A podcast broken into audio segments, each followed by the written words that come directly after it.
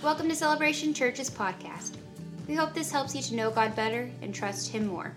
To learn more about Celebration Church, please visit us at celebrationchurchlive.com. And we are kicking off a new series today as we get into our summer series. And um, this series we've just called The Classics. And so, and uh, the reason is, is we're, and it's the Classics Volume 1 because we will do more of the classics series as the years unfold, but we're doing our very first one uh, this summer. And what we're doing is this series is looking at some of the stories from the Old Testament. We, as New Testament believers, we spend a lot of time in the teachings of Jesus and the writings and teachings of Paul and, and the New Testament. And um, that is what, honestly, what the early church did is they went into the Gentiles. But there's a foundation in the Old Testament of God being at work and was, was at work in his people um, that was bringing about Jesus ultimately coming onto this planet and, and fulfilling his, his, his call and his assignment to be our Savior and to bring redemption and life to us. But there were these moments throughout history that we see in the Old Testament. And so what we're going to be doing is revisiting some of these stories because the truth is, is as our culture marches further and further on, um, there was a day where you could drop some of these stories and just about everybody knew them because everybody was somehow connected with church. But in our culture today, not everybody knows them. So it's a, it's a joy to be able to revisit some of these. So this morning, as you've got your YouVersion app, you've got your bulletin, um, today we're going to kick off with a life of Moses. Because if there's one person, one character, one individual that represents the old covenant, the Old Testament, it's Moses. In fact, they would Jesus would drop just the name Moses and be in reference to the Old Testament. He said, You remember what Moses said. You have Moses for this. Moses is as a person, as a life, is representative of the Old Testament. Part of it is, is Moses is the writer of Genesis, Exodus, Leviticus, Numbers, and Deuteronomy. Moses is the one who helped lead the people out of Egypt and, and, and get them towards the promised land. Moses is this incredibly pivotal character. And so today, we're just going to take a real quick look at the life of Moses because the life of Moses shows us what it means to know God better and to trust Him more. We're going to be kind of linked to this place in Hebrews chapter 12. And Hebrews chapter 11 is a wonderful hall of faith and um, it's about 40 verses of just all of these different people who lived by faith in the Old Testament to show us what it looks like to live by faith in Christ and, and celebrating and walking in what Jesus has already done for us. And, um, anyways, but Hebrews 12 is looking back and, and, and thinking about this list of people who had, who had lived by faith. And this is what the writer of Hebrews 12:1 says, "Therefore, since we are surrounded by such a great cloud of witnesses. Let us throw off everything that hinders and the sin that so easily entangles, and let us run with perseverance the race that's marked out for us. He says, since we have these, these people who've gone before us, these great cloud of witnesses that says, man, this can be done. You can, you can live for God. You can see God's deliverance come forth in your life. You can live by faith. Then let's just throw off the stuff that kind of that kind of holds us back. Let's just kind of let go of this stuff that, that entangles us. And every time I, I hear that phrase, I think of one of my grandfather's stories, one of my papa stories, and I share papa stories with y'all on a regular basis. But well, my, my papa was a routesman, and he had milk routes and bread routes. And so back in the day when the milkman would carry milk to your house, and drop it off there at your house, even to the point that they would have a key to the house and stick it in your refrigerator. And so go and put it in there. I mean, they, they, they think they've got this grocery delivery thing down now. Uh, no, we're just getting back to what it used to be.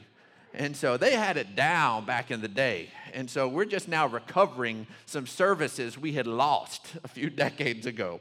And so, but my papa was one of those, and he, he would he was so he was traveling through neighborhoods all the time having to deliver milk so he's driving through this neighborhood one day and he sees this dog that had jumped the fence of one of these houses the problem was is this dog was had been double contained this obviously was a fence jumping dog so the owner of this of this dog had put a chain on this dog the problem was is the chain was just long enough for the dog to get over the fence. And so this dog was over the fence, and it was a big enough dog. His little hind feet were on the other side of the fence on the ground, and he was standing on his tiptoes, and he was just about choking. And so, and he's he's sitting there, hanging there. And my grandfather was an incredibly tender-hearted man, and he just could not take that. So here's this big old animal, and he finally gets over there, and the animal's upset and flopping and clawing and all sorts of stuff trying to live. And he picks the animal up and flops it back into the backyard again so that it wouldn't choke to death, so it wouldn't die. But here was this animal who was sitting there and he wanted freedom. He wanted to be able to move forward. He wanted, and he had the ability to get over the fence. The problem was, is there was something that was entangled him and ensnared him that needed to be dealt with first. It needed to be dealt with first. The chain needed to be dealt with first. And so, in that, otherwise, he wasn't going to be able to move forward. God, praise God, you and I, Jesus is the one who's broken the chains. He's the one who, and we don't have this stuff hanging on to us.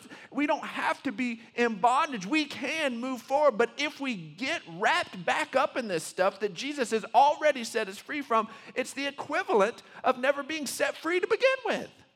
If we just stay wrapped up in it. So the, the writer of Hebrews says, let's, let's just leave this stuff aside so that we can run the race, we can move forward.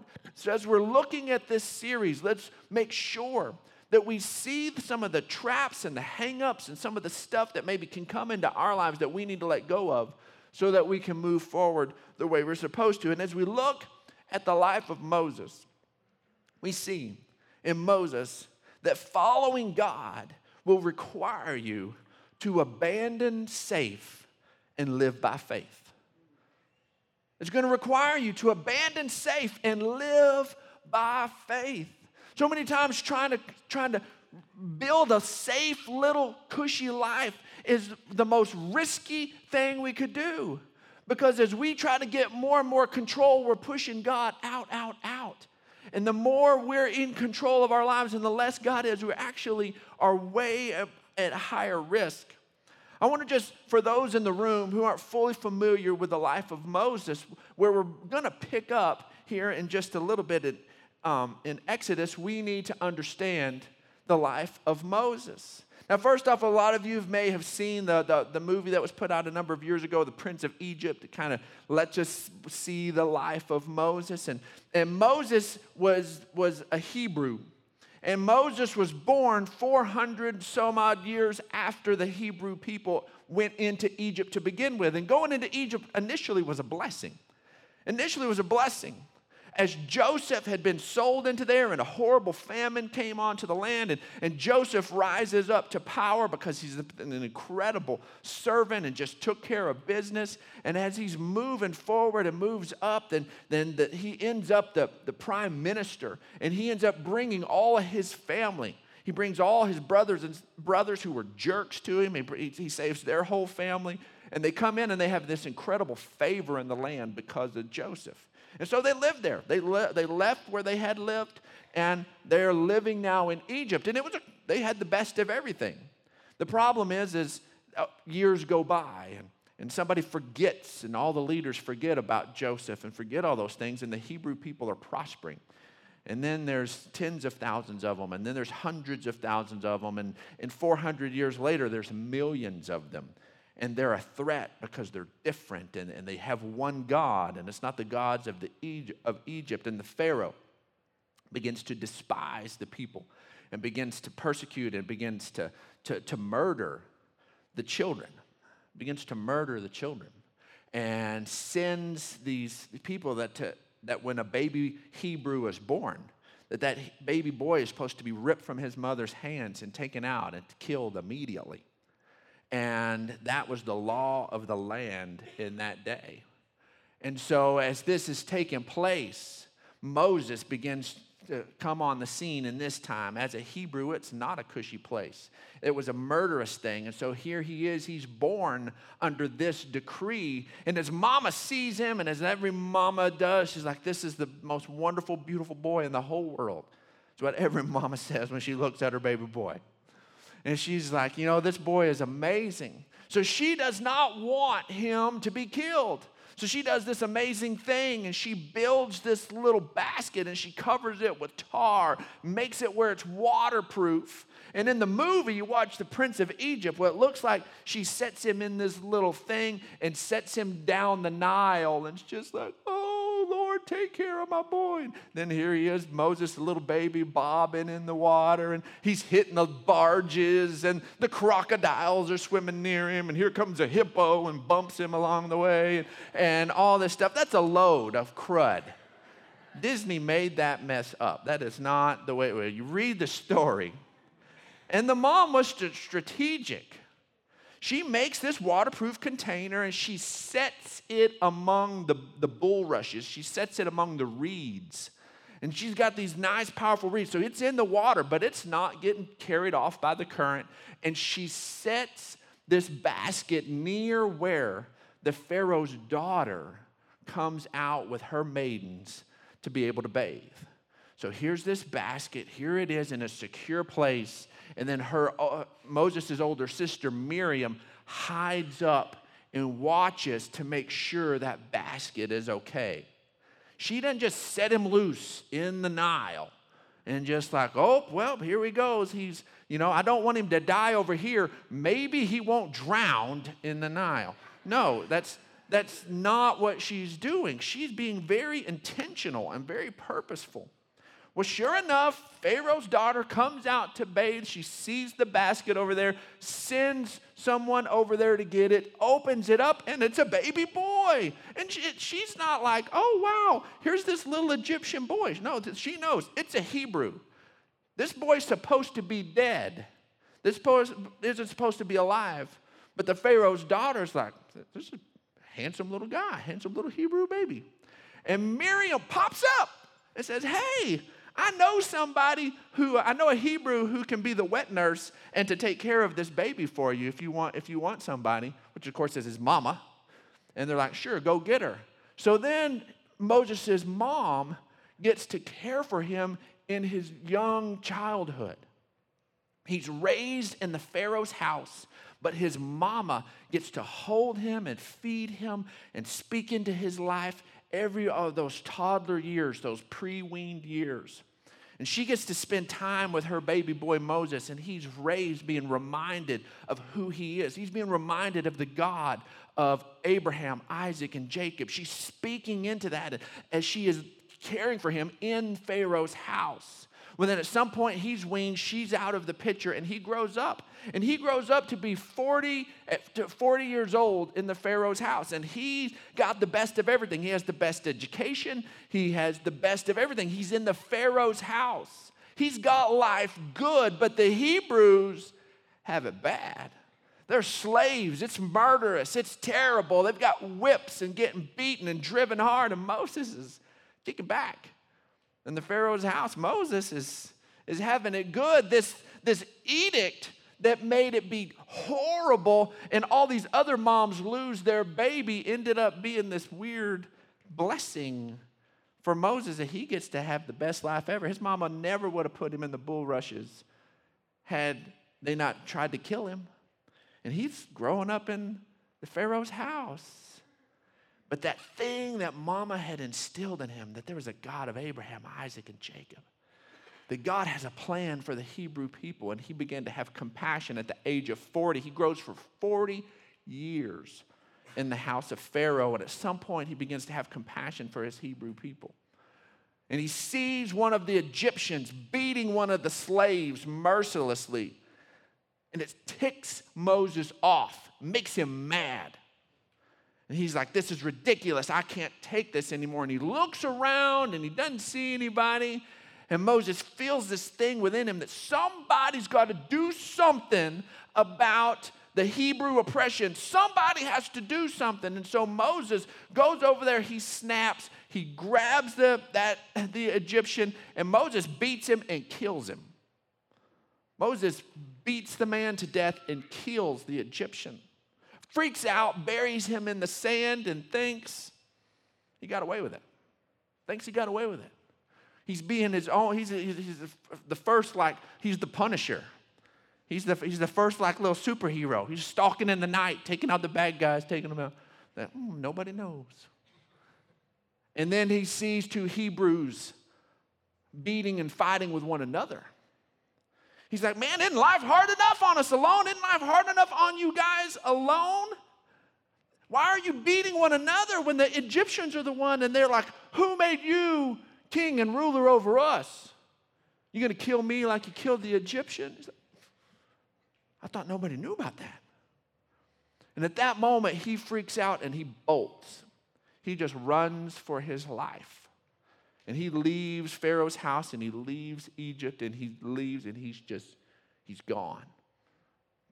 Creates an entire new life for himself. Marries a, a, a wonderful lady from Midian has a father in law who respects him and he gets, in, gets along with. He begins to prosper out in the, the desert.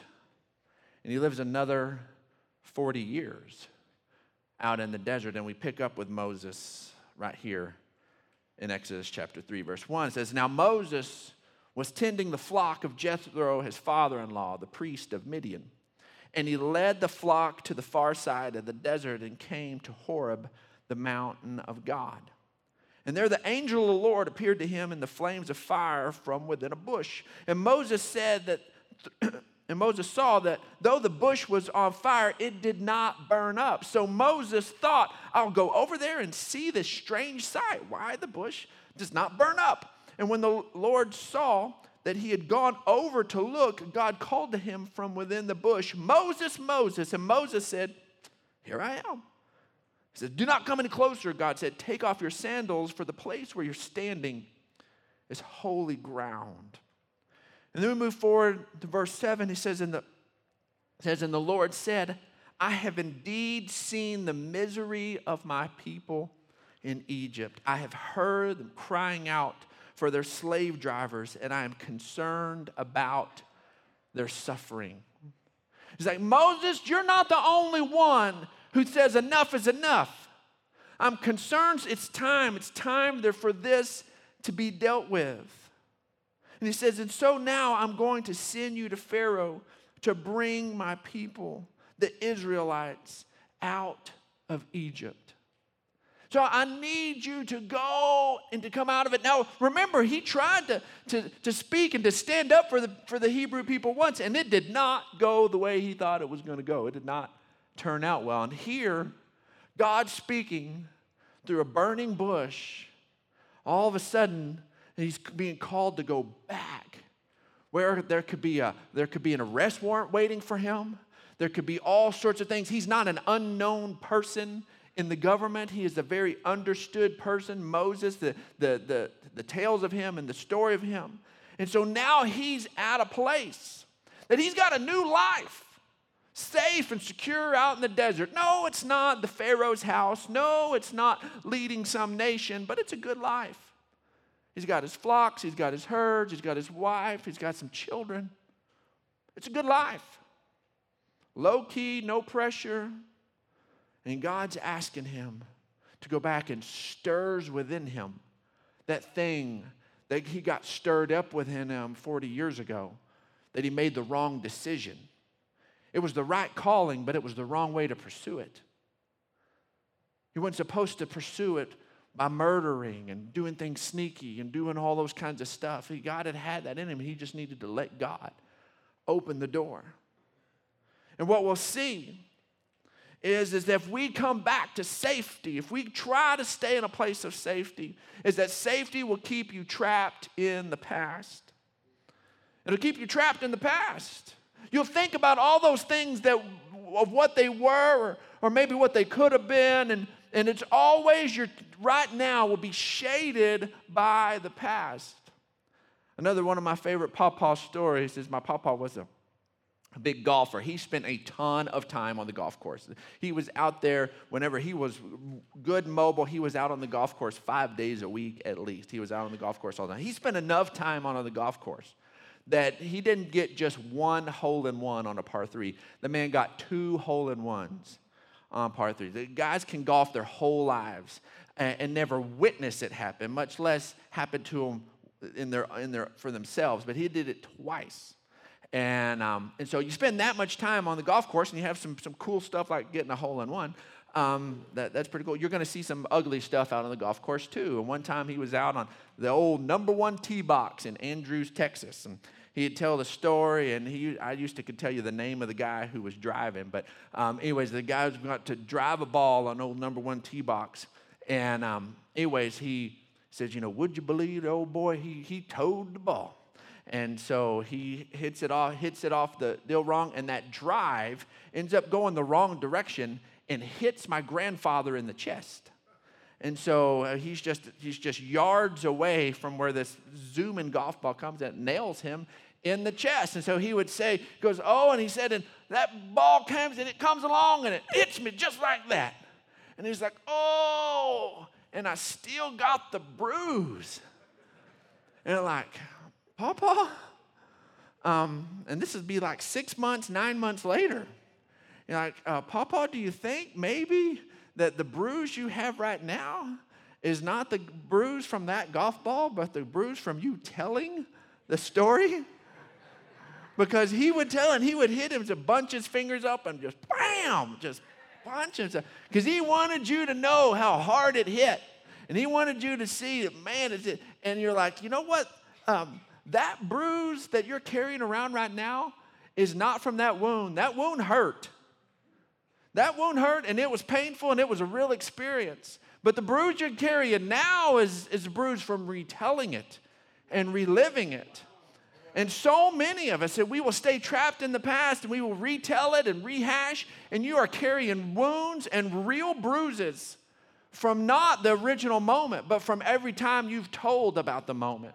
Every time you rehash the moment, every time you've relived the moment, and every time you do it, you make sure and you tell it with intensity because you want this person to understand how bad it hurt. But guess what? You do that and you are you are re-wounding yourself over and over and over again. At some point, you have to let the wounds of the past go, or you'll be trapped there, and that pain will follow you. And it doesn't, time doesn't heal all wounds. God heals all wounds. That He's the only one that does it. And you have to let Him have access to it. You have to. Isaiah 43 in the message translation says, Forget about what happened. Don't keep going over old history. Be alert, be present. I'm about to do something brand new. It's bursting out. Don't you see it? There it is. I'm making a road through the desert and rivers in the Badlands. We have to let go of the stuff from the past to be able to move forward in the beautiful things that God wants to do in our lives. And, and trying to stay safe will keep us trapped in the past. And the next thing it'll do, it'll keep us complacent with today. It'll keep us complacent. We will, we'll just think, you know what, this is okay. This is, this is okay. Exodus 2:11 says one day after Moses had grown up he, he went out to where his own people were and he watched them at their hard labor and he saw an Egyptian beating a Hebrew one of his own people. And you know what? He he could have in that moment said, "You know what? There's slavery exists. Beatings happen. You know what? The status quo is my life is pretty good yeah, other people are suffering, but my life is pretty good, and so I'm just not going to risk it. Now, praise God, in our society, we don't see slavery like that. We don't see abuse like that very often. But you know what? There are pain, there's pain around us all over the place. And it will cost us something to get involved. But the church cannot sit by and enjoy our cushy seats and enjoy our way too effective air conditioning and enjoy our, our all of these moments and be able and to just say, you know what, it's pretty good for us and ignore the pain that we see around us. If we aren't, if we look for safety and hold on to safety, we will be complacent for today. Yes, Moses had his calling in his time, but folks, it's our time. And we have our calling. And we have the things God is calling us to do. And if we hold on to safety, we will not live by faith and have the impact in our world and our community that God is calling us to do. And the next thing it'll do, it'll make us afraid. It'll make us afraid of tomorrow. Exodus 4:13, Moses said, "Pardon your servant, Lord, please send someone else." That was his response. Lord, just send somebody else. Send someone else. For too long, for too long, the church has been send somebody else. God, do something about this over there. And he's like, um, you happen to notice, why don't you do something? You happen to notice, why don't you do something? God is calling us to be able to do it. And this is a really common response. Gideon had the same response we see in Judges chapter 6 as Gideon was being called to be a deliverer and, and, and help the people of Israel deal with their battles in their moment says, Pardon me, my Lord. Gideon replied, But how can I save Israel? My clan is the weakest in Manasseh, and I'm the least of my family. I just don't see how this can work out. I look for, I look to the future of what you're asking me to do, and all I see is scary, scary stuff. And God, I, I can't, I can't do this. So, folks, if we're gonna abandon safe and live by faith, we have to understand that living by faith, we have to recognize that that God is already at work in you. God's already at work in you. See, Moses is a man who should have been dead. The fact that he was raised in the Pharaoh's house was a marker to the fact that something amazing was happening in his life. That God had set him aside for some reason, and he had to need to recognize that God had already been at work. Hebrews 11 23 says, By faith, Moses' parents hid him for three months after he was born because they saw that he was no ordinary child and they were not afraid of the king's edict. By faith, he had a legacy of faith. His parents had made a faith decision. He had been, there was something at work here already. The next thing we need to understand is to live by faith, we've got to refuse to be defined by anything but God Himself. By anything but God Himself. And this was one of Moses' defining moments. Hebrews 11 24 says, By faith, Moses, when he had grown up, refused to be known as the son of Pharaoh's daughter he chose to be mistreated along with the people of God rather than to enjoy the pleasures of sin for a short time. He regarded disgrace for the sake of Christ as greater value than the treasures of Egypt because he was looking ahead to his reward. By faith, he left Egypt. Not fearing the king's anger, he persevered because he saw that he, him, because he saw him who is invisible. And then the last one we see is that living by faith impacts others around you. Moses did say yes at that burning bush moment. He did move forward. He did respond and he goes in and speak to Pharaoh and it doesn't go well. Pharaoh doesn't say, "Oh, God sent you. You saw the burning bush. Oh, okay. Everybody leave. Take all my slaves." That's not the way it went. It was a long, drawn out place where God showed himself strong to the Israelites and showed himself strong to the Egyptians till finally they were excited to see them gone because there was plague after plague after plague after plague. And they finally leave. And as they leave, then right as they get gone, Pharaoh changes his mind. It's like, man, my whole workforce is, force is gone. And he sends his, the, his armies to chase them down. Sends his armies to chase them down, and they get, as they're following Moses, they get boxed in, and it seems like the most stupid place to be. And they're between the most powerful military force on the planet at that time and an ocean and a sea, the Red Sea. And Moses is, God asked him to do something in that moment that seems completely dumb. Lift up your staff. Just lift it up. Just lift up your staff.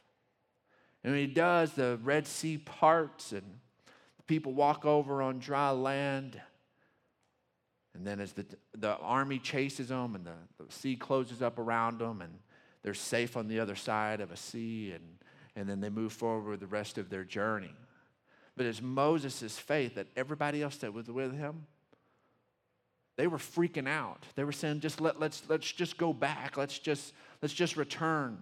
You took us out of there for them to just bury us? Were there not enough graves in Egypt? Is what they begin to tell Moses. It wasn't everybody else's faith, it was Moses' faith.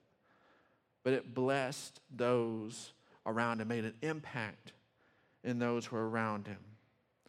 By faith, he kept the Passover and the sprinkling of blood so that the destroyer of the firstborn would not touch the firstborn, firstborn of Israel. By faith, the people passed through the Red Sea as on dry land, but the Egyptians, uh, when the Egyptians tried to do so, they were drowned. Folks, as we look at these classic stories, we see places over and over and over again where if we will trust God, if we'll know Him better and trust Him more, man, life changes. It just really, really does. Folks, our bottom line is this that faith has us take steps that we would not take on our own. We just wouldn't take them on our own. Faith asks us to do things we wouldn't do ourselves, which is why it requires such faith. It requires knowing that God is with us and that He is active in our lives. Thanks for listening to this week's message from Celebration Church. We hope you'll stay connected by following us online. You can find us on Facebook, Instagram, and Twitter.